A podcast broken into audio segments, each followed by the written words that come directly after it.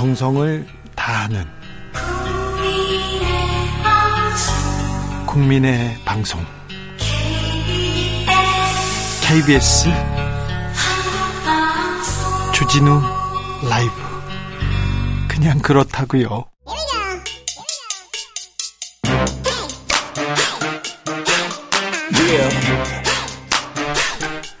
상막한 뉴스에서 벗어나 보겠습니다. 순수하게 음악 이야기만 하는 시간 같습니다. 순수합니다. 음악과의 수다. 김윤아 대중음악 평론가 모셨습니다. 어서 오세요. 평론가님. 안녕하세요. 네. 김윤아입니다. 네, 감사합니다. 네. 네. 네. 반갑습니다. 네, 너무 순수하게 음악 얘기만 하신다고 제가 해서. 저 순수 음악 방송 DJ 출신이거든요.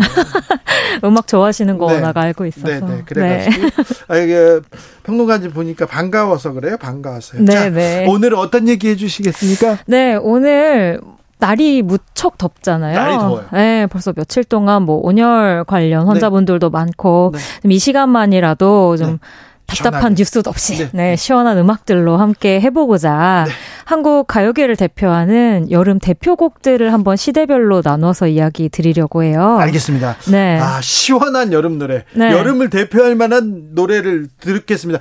아까 태양을 피하는 방법에 대해서 저희가 토론해 봤는데 어떤 분께서 네. 어, 선풍기에 물 뿌리면 돼요. 이렇게 더 시원해요. 이게 스프레이처럼 퍼져요. 얘기했는데 박영진 님이 지적해 주셨어요. 아. 네. 이거 전자 장비에서 분무 기에다가 물 뿌리면요 고장과 아. 감전 원인 됩니다. 절대 하면 안 됩니다. 이게, 이게 맞는 것 같아요. 절대 하시면 안 됩니다. 자 네. 음악 들으면 됩니다. 자 김윤아 평론가한테 음악 자 들어가 보겠습니다. 네네. 자 그래서 첫 번째 네. 여름하면 이제 여름 곡들을 제가 시대별로 꼽다 보니까 이 여름 노래라는 게 확실히 그 시대 인기곡과도 굉장히 연관이 많이 되어 있고요. 네. 또 한편으로는 인기곡이다 보니까 그 시대에 유행하는 장르, 네. 뭐 스타들과도 정말 깊게 관련이 돼 있더라고요. 네. 그래서 한 50년 정도 네. 저희가 짧은 시간에 훑어볼 텐데 50년요. 네, 네. 일단은 어, 눈물 젖은 두만강은 안 아니요. 됩니다. 네. 그 정도는 네. 하지만 소양강 처녀도 안 됩니다. 네. 아, 그거보단 조금 최근이긴 한데 최근은, 네. 네, 하지만 70년대부터 한번 70년대요? 네, 여름을 대표하는 곡 가 보도록 할 텐데요. 네. 첫 곡으로 준비한 곡이 1972년작입니다. 72년요. 윤형주 씨의 예. 라라라 라라라. 준비해봤습니다. 음악 깔아주시나요? 네. 아, 살짝 깔아주시는군요. 음악 방송인데요. 예, 예. 네. 랄랄라요? 이게 예. 라라라라고 하면 네. 무슨 곡이지 하시는 분들 그러니까요. 계신데 조개 껍질 묶어 아, 그럼요. 여름에 이거 노래 불러야죠. 맞습니다. 그래서 제목은 잘 몰라도 조개 껍질 묶어를 제목으로 아시는 분들도 그렇죠. 많으시더라고요. 네. 그래서 아, 그렇죠. 네, 그 정도로 뭐 여름, 뭐 청 춘, 해변 이 모든 걸 대표하는 네. 한국의 대표 가요. 지금도 이렇게. 또 강가나 바닷가에서 통기타 하면서 치면서 이 노래 부르는 네. 사람들 많죠. 그리고 이 곡이 이제 70년대 곡이다 보니까 당시 뭐 많이 아시잖아요. 네. 대학생, 네. 뭐 청바지, 네. 통기타. 낭만, 맞습니다. 청춘 이런 거 대명사죠. 네, 그 모든 것들이 담겨져 있는 노래라고 보시면 될 것 같고요. 실제로 제가 이 곡에 대한 비하인드를 윤영주 씨한테 들은 적이 있었는데요. 네. 뭐 라디오에서 진짜로 당시 젊은 시절에 네. 대천 해수욕장에 가서 네. 여성들에게 좀 환심을 사기 위해서 그럴 줄 알았다 내가. 만든 곡이 바로 이 곡이라고 하더라고요. 그럴 줄 알았어요. 아, 네네. 이 노래 이 통기타 이 이것만 치면 되는데 이걸 못 쳐가지고. 네. 아유, 근데 윤영주 씨 또 굉장히 그 고미성이잖아요. 네. 또 이제 교회 오빠 같은 네. 이미지.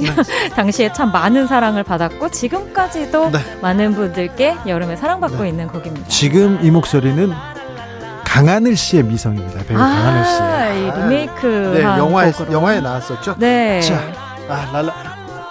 자, 우리를 지금 바닷가로 지금 대천 해수욕장으로 지금 끌고 가셨어요. 80년대로 좋습니다. 가볼까요? 예, 80년대로 조금 더 시간을 땡겨 볼 텐데요. 네. 아, 이건 뭐 전주부터 이미 아, 달려가시는 분들 많으시죠? 이- 예, 일단 네, 네. 여름이면 이 노래 들어야죠. 역시. 또 기자님도 제일 그 젊은 시, 시절에 많이 들으신 아, 곡 그렇죠. 아니에요? 아, 그렇죠? 네, 고등학교 때부터 이 노래 예. 푸른 언덕에 네. 네. 조용필의 여행을 떠나요를 예. 80년대를 대표하는 여름곡으로 한번 가지고 와봤는데요. 장르도 좀 바뀌었어요. 네. 아까 70년대 윤영주 씨 곡이 이제 포크 에, 계열이었다면 이 곡은 하드락 사운드입니다. 네. 그래서 당대에 가장 좀 청춘들이 좋아하는 음악 장르가 확실히 여름 음악과 관련이 있다고 말씀드릴 수 있을 그렇죠. 것 같고요. 네, 여름에 어, 네. 이게, 이게, 마음에 불을 질러가지고 들썩들썩 엉덩이 들썩들썩거리게 만들죠. 맞습니다. 예. 그래서 이때만 해도 여름 노래를 직접적으로 노렸다기보다는 네. 이제 앨범에 있는 수록곡 중에서 여름 풍의곡들이 이제 대중의 픽업을 통해서 히트곡이 되는 경우가 많았던 것 같아요. 10년대 이렇게 네. 음반 이렇게 한 10곡 내면 맨 마지막에 네. 전두환 정부 시 절에는 건전가요 그런 거잖아요. 아, 알죠. 뭐 시장에 네. 가면 그렇죠. 이런 거. 네. 네, 네. 하기장터도 그런 그 노래인데 이 노래도 네. 그런 건가요? 아, 이 노래는 그런 곡은 아니고요. 네. 그 조용필 씨가 당시에 굉장히 좀 추구하던 락 사운드와 시원시원한 여름 느낌을 섞어서 만든 예. 청춘 여름송이라고 보시면 될 것 같습니다. 이 노래는 이승기 씨가 또 불러가지고 또 맞습니다. 많은 뭐 화제를 만들었고 리메이크가 많이 됐어요. 정말 많이 됐고 뭐 네. 커버 여름에 특집 방송하면 네, 젊은 누, 친구들이 예, 정말 많이 아직도 부르는 곡입니다. 아, 많이 불렀죠. 네. 네. 그렇죠. 아우 지금 떠나야 되는데 지금 뭐 하고 계십니까? 네. 네. 자, 네. 마음 자, 90년대로 넘어갑니다. 네. 90년대. 이제 조금 더 저에 가까운 어, 시간대로 넘어올 텐데요. 네. 80년대가 이제 아 지금 들으셨나요? 네. 와 여름이다 들으셨죠? 쿨 여름에 나오죠. 맞습니다. 쿨의 해변의 여인을 지금 함께 듣고 계세요. 네. 방금 들으신 것처럼 그 와 여름이다라는 도입부부터 그냥 네. 뭐 시원합니다. 여름곡 네. 네 너무 대표적인 곡이고요. 이제 앞서서는 노렸다기보다는 이제 여름 풍의곡들이 대중의 선택을 받았다고 말씀드렸는데 그런데 80년대 90년대는 말이죠. 네. DOC도 그렇고요. 아, 그다음에 터보도 그렇고요. 듀스도 그렇고요. 여름 노래 집중적으로 공략해요. 맞습니다. 네. 근데 이게 당시에 저의 이제 그 분석에 의하면 네. 댄스 가요들이 90년대부터 엄청나게 대중들에게 선풍적인 인기를 그렇죠. 얻기 시작하거든요. 네. 그 댄스 음악, 빠른 비트의 음악과 더운 날씨, 네. 그리고 이제 뭐 휴가라는 것이 좀 당연시되고 뭐 네. 자가용 끌고 이제 뭐 그렇죠. 계곡 가고 바다 가고 하는 게 익숙해진 시기. 맞아요, 네. 맞아요. 그렇다 보니까 그런 어떤 시대와도 걸맞는 네. 정말 여름만을 겨냥한 곡들, 팀들이 등장을 하기 시작했고요. 그렇죠. 그 가운데 대표적인 팀이 바로 이 쿨이라고 네. 보시면 될 것 같습니다. 네, 아, 네. 참. 여름에 이런 또 댄스 음악 이렇게 틀고 네. 이렇게 해변 아우 네 알죠 9560님 정말 시원합니다 이 코너 1시간 가야죠 90입니다 더우니까 조금 쉬시라고 이렇게 갑니다 네. 아 90년대 가요의 전성기라고 볼 수 있는데 여름 노래의 네. 전성기이기도 했어요 정말 많았어요 조금 전에 기자님께서 말씀해 주신 것처럼 뭐 DJ DOC 여름 이야기 예. 그리고 또 뭐 코나 같은 팀도 아, 네. 또 인기가 많았고 그 엄정화 씨의 페스티벌 네. 최근에 또 투애니원 출신의 산다라박 씨가 약간 또 샘플링을 해서 네. 다시 발표를 하기도 했던 이런 정말 주옥 같은 여름 댄스곡들이 많이 발표됐던 시기이기도 했습니다. 유피 바다도 또 또 아, 너무 좋죠. 어, 파도였나요? 유엔도 아, 열이, 파도라는 파도, 곡도 있고요. 그렇죠. 맞습니다. 자, 또 가볼까요? 네. 자, 그럼 이제 21세기로 넘어오도록 21세기. 하겠습니다. 이 멜로디 기억하시는 네. 분들 많으실 텐데요. 네. 윤종신 씨의 네. 팥빙수라는 네. 곡이에요. 아, 이런 노래도 뭐 되나 했는데 막 이제 팥빙수, 냉면 그리고 음식 어, 여름에 여름에 그런 노래 많이 나왔어요. 맞습니다. 솔직히 그런 어떤 유행가들의 시작이 팝빙수가 있었다고 생각을 하고요. 그렇죠. 사실 이 곡 다들 아시겠지만 노랫말 자체가 네. 조금 전에 말씀하신 네. 것처럼 이래도 되나? 네. 그냥 장난 아니 네, 맞아요. 포털에 검색해서 팥빙수 만드는 법을 그대로 가사로 활용한 곡이에요. 네. 뭐 아, 지금도 뭐 꼭지 체리 뭐 그렇죠. 씻는다. 네, 네. 도, 도전 정신 좋습니다. 맞습니다. 이렇게 또 가야죠. 그래서 윤종신 씨가 참 대단한 게요. 네. 최근에도 왜 월간 윤종신이라는 프로젝트 때문에 네. 뭐 가요계 그 먼슬리로 곡을 내는 어떤 새로운 유행을 선도하신 부분이 있는데 이 곡이 2001년에 나왔거든요. 네. 이때만 해도 좀 드물게 앨범 전곡을 여름에 관련된 곡으로 발표했던 아, 앨범이었어요. 음. 그래서 안에 보면 또 라디오에서 많이 들어보신 고속도로 로망스 아하. 그리고 뭐 제목들이 다 뭐 바캉스 매니아, 수목원, 네. 뭐 해변 무드송 이런 곡들로만 들어있는 앨범에 계속해서 더 좀 그 뭐지 회자되고 또 맞습니다. 이렇게 이렇게 발굴되는 윤종신의 작품들 맞습니다. 네. 그래서 나중에 나중에 네. 또 평가받아요. 아 네. 그럼요. 그리고 지금까지도 뭐 저작권료 아주 쏠쏠하게 들어오는 곡으로 알고 있거든요. 네. 2010년대로 달려가 봅니다. 네. 오. 아. 이 곡은 홍준표 아저씨 노래 아. 닙니다 아, 이제 이 곡은 조금 전에 여기 네. 오면서도 라디오에서 나오더라고요. 뭐 지금 네. 여름을 대표하는 곡이 되어버린 그렇죠. 레드벨벳의 빨간 맛 준비해봤습니다. 이때만 해도 케이팝 아이돌이 점령했는데 네. 또 근데 레드벨벳하고 그다음에 블랙핑크. 아 좋아하시나요? 아 좋아하죠. 안 좋아하는 사람 있나요? 그러니까 이거 좋으라고 만든 네. 네, 팀과 곡들이니까요. 예. 이 빨간 맛 같은 경우에는 레드벨벳의 대표곡이기도 하고 네. 또 케이팝 scene에서 2010년도에 발표된 여름곡 가운데서도 대표곡이에요. 네. 뭐 빌보드 같은 곳에서도 2010년대 최고의 케이팝 100곡 뭐 이런 네. 거 선정 선정하면서 노래가 굉장히 세련됐어요. 네, 이 곡을 2위로 뽑았습니다. 아 그래요? 1위가 아이유의 좋은 날이었었거든요. 아, 그래서 정말 뭐 시대를 대표하는 댄스곡이자 여름곡이라고 할 수 있겠고요. 자, 2020년대로 또 달려가 봅니다. 네. 노래 많이들 기억하시죠? 이제부터 좀 안 들려요. 저는 죄송합니다. 그러세요? 이 곡은 네. 3년 전 네. 정말 선풍적인 인기를 끌고 왔던 싹스리의 다시 여기 바닷가라는 아, 곡이에요. 그러니까 아시죠? 네. 이 유재석 그리고 네. 이효리 비 이렇게 세 사람이 만들었던 유닛 그룹이었어요. 저는요 사실은 그런데 네. 그 무도에서 매우 많은 히트곡이 나오고 이렇게 어. 예능에서 곡을 만드는 거 좋은데요. 네. 좋은데 잘 안 됐습니다. 아 그리고 당시에 좀 그런 비판도 있었어요. 네. 너무 방송의 힘이 음악씬 네. 이끌어가는 게 아니냐는 이야기도 있었는데. 그래서 저는 조금 네. 그랬어요. 네. 그런데 제가 이제 이 곡을 이 곡을 네. 가져온 이유는 네. 예, 최근에 진짜 네. 한 5, 6년간 변치 않고 이 시대 정신으로 이야기가 되는 게 뉴트로 그리고 리메이크 붐이에요. 네.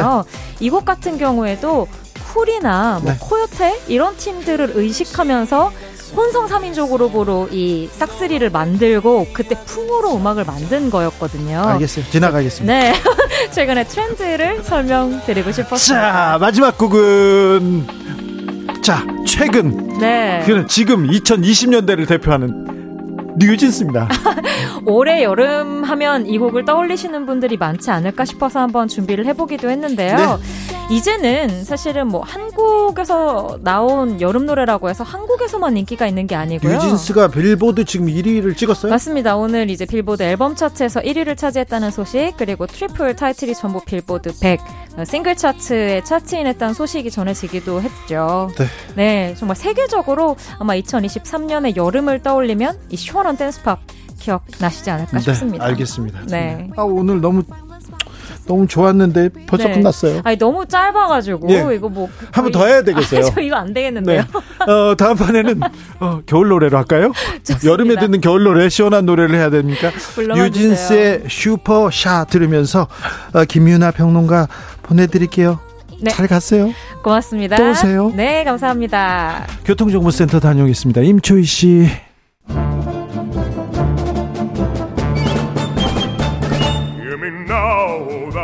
여기도 뉴스 저기도 뉴스 팍팍한 시사 뉴스 속에서 가슴이 답답할 때 뇌 휴식을 드리는 시간입니다 오늘도 맛있는 책을 만나보겠습니다 책의 맛 김갑수 평론가 어서 오세요. 안녕하세요. 정선태 교수님 어서 오세요. 네, 안녕하세요. 김갑수 선생님은 잘 걷고 계십니까? 아, 매일 매일 한강을 걷고 있어요. 네, 네, 청취자들의 여러 같은 질문 제가 묻지 않을 수 없습니다. 네. 갑자기 이렇게 스트레스 뭐지 스타일을 이렇게 변신하신 이유가 뭡니까? 갑자기 이렇게 파마를 뽀글뽀글도 하시고 세상 일에 이제 그냥도 있고 그런데 이건 네. 개인적으로 뭐 이유가 있는데 네. 또 세상에는 뭐든지 말하고 살 수는 없잖아요. 네네. 네. 뭐 그런 어떤 계기가 있어서 네. 사실은 단식을 했어요. 아 예. 네, 좀 오래 했어요. 그래서 그래. 한 10kg가 빠진 가운데 머리도 빡빡 밀라고 그랬는데 너무 티가 나서 미장원 가서 그냥 줄여주세요 이렇게 만들어 놓은 거고. 예. 그래서 한 갑자기 한 10kg가 한 달새 빠진 거죠. 아 그렇습니까? 예, 예, 예. 너 나쁜 일이나 뭐 그런 건 아니죠? 일반적으로 보면 나쁜 일인데 아, 보통은 그런 걸 감당할 나이가 됐잖아요. 아 그렇습니다. 예. 네. 정선태 선생님은 요즘 어떻게 지내십니까?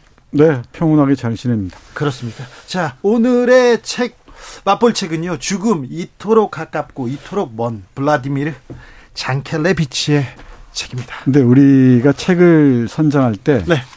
어, 뭐 특별한 갈등이나 어, 이런 엇갈림 같은 거의 없어요. 네네. 근데 이번에는 제가 다른 책을 염두에 두고 있었는데 네.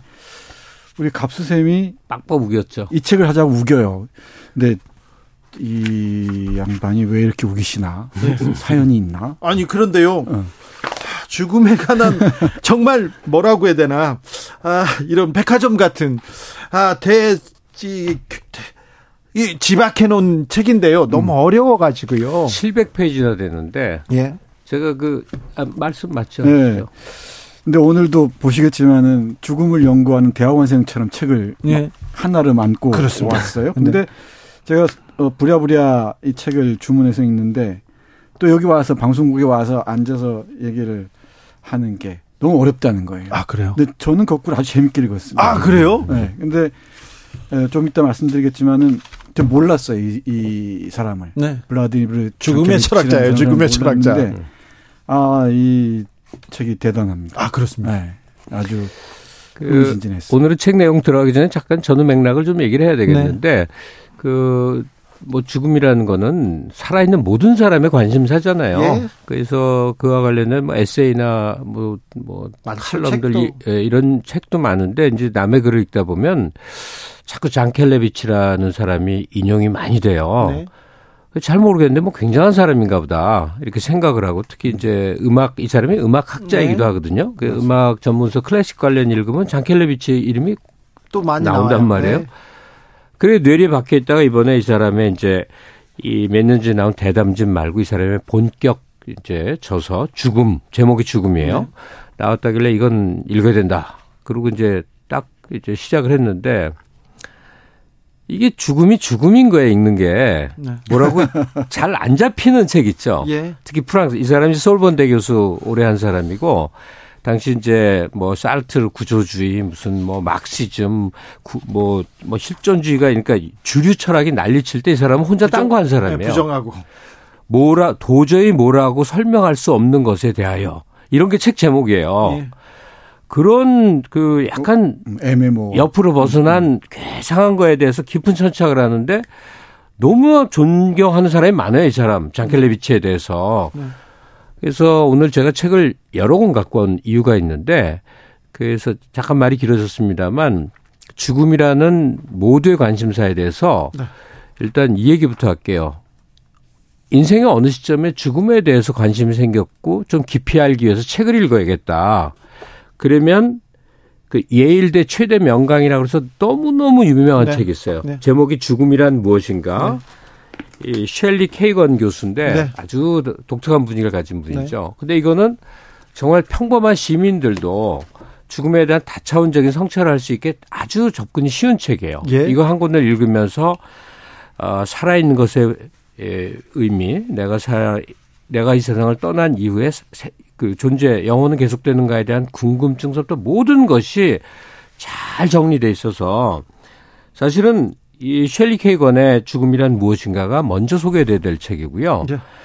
그리고 또 하나는 한국 저자로서 우리 곁에 있었던 죽음들, 뭐 기형도 시인이나 실제 존재했던 뭐 해외에도 많지만 그 얘기들을 굉장히 좀 방대한 지식 체계로 엮은 임철구 임철규 교수라고 있어요. 아주 석학인데 이분의 제목이 이것도 한길사에서 난 죽음이에요. 네.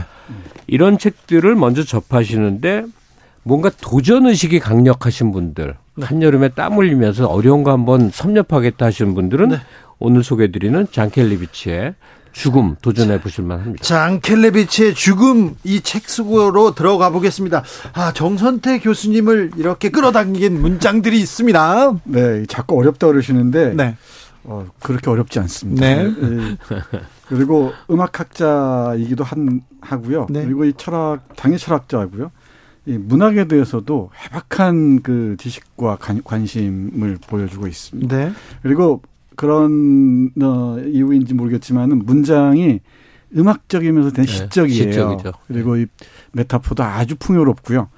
아, 일테면 우리 죽음을 생각할 때 늘 그러잖아요. 수없이 많은 그러니까 그 행정가들이 좀 보는 죽음이 있는가 하면은 네. 또 타인들의 죽음이 있는데 정작 자신의 죽음에 대해서는 깊이 생각하지 않는다는 거죠. 예. 그 부분 잠깐 읽어보겠습니다. 뭐라고 얘기하는지 보시죠. 타인의 죽음이란 나에게는 덧없이 평범한 우발적인 사고의 하나입니다. 그리고 역으로 나 자신의 죽음은 우주 자체에게 우주 자체에게는 그리 대단한 재앙이 아닙니다. 그것은 일반 질서를 조금도 어지럽히지 않고 사물의 정상적인 운행도 전혀 방해하지 않는 미미한 잡사이며 별것 아닌 소실입니다. 우주의 충만함 속에서는 비워진 자리가 곧바로 메워집니다. 매일 아침 집배우는 평소 시간에 우편물을 가지고 올 것입니다. 우리는 죽을 테지만 그러나 일은 계속됩니다. 사고 후 5분, 이 지나면 군중은 이미 흩어지고 대로의 교통도 정상 흐름을 되찾습니다. 이런 식입니다. 이런 이런 경우 많이 있죠. 아, 선생님이 읽어주는 부분은 안, 안 어렵네요. 쏙쏙 들어오는데 네. 그게. 네. 아, 아, 제가 어렵습니다. 제가 이제 괜히 어렵다고 말한 것 같긴 한데 네. 하여간 그 장켈레비치의 논지는 이건 것 같아요. 인간이 살아있는 자들이 이해하고자 하는 모든 죽음은 허구다. 그러니까 파악할 수 없다는 거예요. 그래서 그 죽음이란 상태를 이제 신비. 이 장켈레비치가 쓰는 용어대로하면 존재 비존재거든요. 이제 비존재가 이제 죽음의 상태인 거죠. 죽음 자체는 살아있는 모든 얘기 이제 신비의 영역인데 이 책의 맨 마지막 챕터를 가면 이제 모든 얘기가 사실 설명이 돼요. 결국 그게 환원이 돼서 삶이 신비란 얘기인 것 같아요. 그 그런 삶이 내가 아닌 모든 죽음에 대해서는 얼마나 이제 이 무념무상 아무것도 아닌 일인가. 그러니까 나의 죽음이란 이, 이거에 이제 집착하는 삶의 상태에 대한 다, 굉장히 다양한 얘기를 하는데 어, 제가 알고 있, 그 읽어보기라도 하고 접한 모든 죽음에 관한 책이 공통적으로 언급하는 책이 하나 있는 거 아세요? 놀라운 거예요. 어떤? 죽음에 대해서 누가 기술을 하잖아요. 그러면 어떤 책에도 이 얘기가 꼭 나오는데 바로 톨스토이의 톨스토이, 이반, 이반 일치의 죽음이에요. 죽음. 거기에 죽음의 단계, 한 네. 인간이 죽어가는 죽음이나 상실이나 이별을 겪을 때 겪는 부정, 분노, 타협, 우울, 수용이라는 퀴블러 로스의 5단 계설 있잖아요. 네. 이게 고스란히 녹아 있다는 거예요. 네. 그 이반 일리치의 죽음이라는 소설을 한 편 읽음으로 해서 네. 한 인간이 죽음에 도달하는 총체적 과정을 한번 이렇게 반추하면 되게 좋을 것 같고 예. 이 장켈레비치도 이 이반 일리치의 죽음을 굉장히 많이 인용합니다. 네, 인용합니다. 네. 네. 이반 일치뿐만 아니고 안나 까레니나나 전쟁과 평화도 곳곳에서 네. 인용을 해요. 아마 톨스토이 의 팬인 것 같은데 네. 이, 이, 사람이 러시아 출신이기도 해서 그렇습니다. 그렇습니다. 부모 아니 이 사람 프랑스 사람인데 이제 부모가, 네, 부모가. 러시아에서 망명한 네, 그러니까 네. 러시아 영향 러시아 문화 무, 문학 또는 사상 이 영향을 러시아 많이. 문학이 네. 근저의 이 삶과 죽음을 넘나들면서 그렇죠. 이 철학적인 고찰이 좀 그럼요 사유를 예, 보여주죠. 보이지 않습니까? 도스토옙스키 백치도 그렇고요. 네. 근데 이건 좀 옆으로 어, 어, 이, 엇나가는 얘기긴 한데 책을 사는 여러 가지 이유가 있잖아요. 근데 이 폼으로 사는 책들도 꽤 있습니다. 아, 예. 저는 이 죽음 장켈레비치 이 책은 폼으로라도 폼으로라도 샀으면 좋겠어요. 그런데 여기서 질문이 있습니다. 네. 교수님도 폼으로 책을 사고는 아, 그럼요. 물론. 들고 다니는 책하고 읽는 책하고 좀 다른 거 그. 아니, 이건 책꽂이에 꽂는 용인데 네. 이 책이 탄생하는 과정도 참 흥미로워요. 네. 이 호두라는 출판사에서 나왔는데 네. 어떤 그 어, 펀딩을 통해서 만들어진 아, 그래요? 책입니다. 뒤에 네. 보니까 펀딩에 참가한 사람들이 아, 이름이 있어요. 쭉 있어요. 쭉 있어요. 네. 그래서 아, 이 책이 나온 과정이 아, 이 심상치가 않았구나. 또 그리고 어, 이것도 강조하고 싶은데 번역이 참 좋습니다. 이, 이 신생 출판사인 것 같은데 그 네. 그 번역자가 김정은 선생이 고전 고전 철학을 공부한 고전학자입니다. 네. 그리스 파이돈 예, 파이돈 전과 예, 그리스 같은 거 많이 나오는데 예, 번역이 좋다는 것도 네. 한번 덧붙이고 싶고 디자인도 예뻐서 네. 그 책의 탄생 과정까지 알겠습니다. 저 폼으로도 좋답니다. 네. 좀더 읽어주세요. 네. 이 책에서 자주 인용하는 어, 텍스트 중에 하나가 또 로마의 예, 철학자 세네카 있죠. 이 예. 세네카의 문장들 많이 인용하는데 그 중에 하나가 이겁니다. 평생 동안 죽는 법을 배워야 한다. 네. 그러니까 인생의 짧음에 대하여라는 책에서 인용하는데요. 어, 이, 이 책의 핵심적인 그 논거이기도 한 것 같습니다. 이 죽음에 대해서 이렇게 길게 얘기하는 건 우리가 평생 동안 죽은, 죽는 법을 배워야 하기 때문이라는 것이죠. 네. 이, 이와 관련한 짤막한 문장 한번 보겠습니다. 죽는 법을 배우는 것이 평생의 일이며 이 공부는 기술 훈련과는 달리 끝이 없어 언제나 미완에 머무른다는 사실 자체가 이러한 준비의 지지부진한 성격을 증명할 수도 있을 것입니다. 세네카는 더없이 영감에 차 있던 어느 날 루킬리우스에게 보내는 편지에서 의지함은 배우는 게 아니다라고 썼습니다. 이를 본떠 죽음은 배우는 게 아니다라고 말하면 어떨까요? 죽음에 대한 준비란 어쩌면 단순한 허풍일지도 모릅니다. 훈련생이 실제로 무엇을 연습할 수 있다는 말일까요? 분할할 수 없는 단순한 동작은 배울 수 없습니다. 우는 이어지는 겁니다. 네. 그러니까 끊임없이 이 죽는 법을 배워야 삶을 더 빛나게 살 수 있다는 그런 의미인 것 그렇죠. 같습니다. 그렇죠. 죽음을에 대한 그 철학자들은요 죽음을 생각해야 잘 살 수 있다 이렇게 그거죠. 네. 죽음을 얘기하는 건 삶을 얘기하고자 함인데 네. 그래서 많이 인용이 되는 건 이제 카, 카프카 예. 프란스 카프카가 남긴 그 한 귀절이에요. 뭐냐면 삶이 소중한 것은 언젠가는 끝나기 때문이다. 네. 그죠? 언젠가는 끝나기 때문에 그래서 이제 출발하는 이제 많은 생각들이 있는데 제가 마무리처럼 하고 싶은 얘기는 저도 이건 뭐 언젠가 책에서 읽은 거지만 문명화 과정이라는 책이 있었어요. 노, 노베르트 엘리아스 책인데 이제 현대인의 비극 중에 하나가 죽음이 멀리 있는 거래요. 죽음이 이 아버지가 안방에서 돌아가시는 게 아니라 병원에서 죽으면서부터 이제 비극이 출발됐대요. 아, 예. 죽음이 뭐 그래서 모든 죽음은 놀라운 사건, 경악할 만한 일, 큰 문제라고 생각하게 됐대요. 음. 근데 사실은 죽음은 일상에서 언제나 얘기하고 우리 곁에 있는 것이고 누군가가 죽고 또 누군가 태어나는 순환 과정이어서 그냥 삶 속에서 언제나 죽음에 대해 얘기하고 죽은 자를 떠올리고 나의 죽음을 예, 말해보고 죽음이 우리 곁에 언제나 있는 상태가 사실은 아주 명랑한 삶의 상태다. 음. 이렇게 얘기하는 거죠. 네. 이 책의 마지막 부분에 이 작은 제목이 존재했다, 살았다, 사랑했다입니다. 음. 네. 이, 이 챕터 아래 이런 문장이 있어요. 피안이 하나의 의미를 가지기 위해서는, 그러니까 저 세상이 의미를 가지기 위해서는 차 안의 충만함과 밀도와 비길 데 없는, 비길 데 없는 맛의 경의를 표해야 합니다. 네. 그래도 다시, 그래서 다시 우리는 이 긍정적인 충만 자체로 되돌아갑니다. 여기 감동하셔야 되는데 피안이 하나 저 세상이 하나의 의미를 갖기 위해서는 이 세상에서 삶이 충만해야 한다는 거예요. 네. 충만하고 아, 빛나야 한다는 것이죠. 이런 그 밀도를 에, 촘촘한 밀도를 갖추고 있어야 한다는 것이죠. 네, 알겠습니다. 그래야 저 세상도 우리에게 뭐저 세상도 아름답게 바라볼 수 있다는 아, 것이겠죠. 네, 거기서 감동해야 되는데 죄송합니다. 네. 놓쳤습니다. 네. 죽음, 사랑 뭐 이런 테마처럼 이제 개똥 철학에 빠지기 쉬운 게 없잖아요. 예. 그러다 보니까 이렇게 진지한 책으로 한번 접근하는 건 좋은데 예. 개똥 철학 투로 얘기를 하자면 당장 우리 얘기 나눈 세 사람도 예. 뭐 그리 오래지 않은 미래에 이 세상에 없단 말이죠. 아, 그렇죠. 그러니까 단 한 명도 불사의 존재는 없어요. 그렇죠. 예. 근데 이제 이 불사 그러니까 죽지 않는다는 것만큼 비극이 없다는 거죠. 우리가 언젠가는 이 수명이 끝나기 때문에 가치를 갖고 의미를 갖고 그렇죠. 지금 이 순간이 이제 소중해지는 것이니까. 네. 예.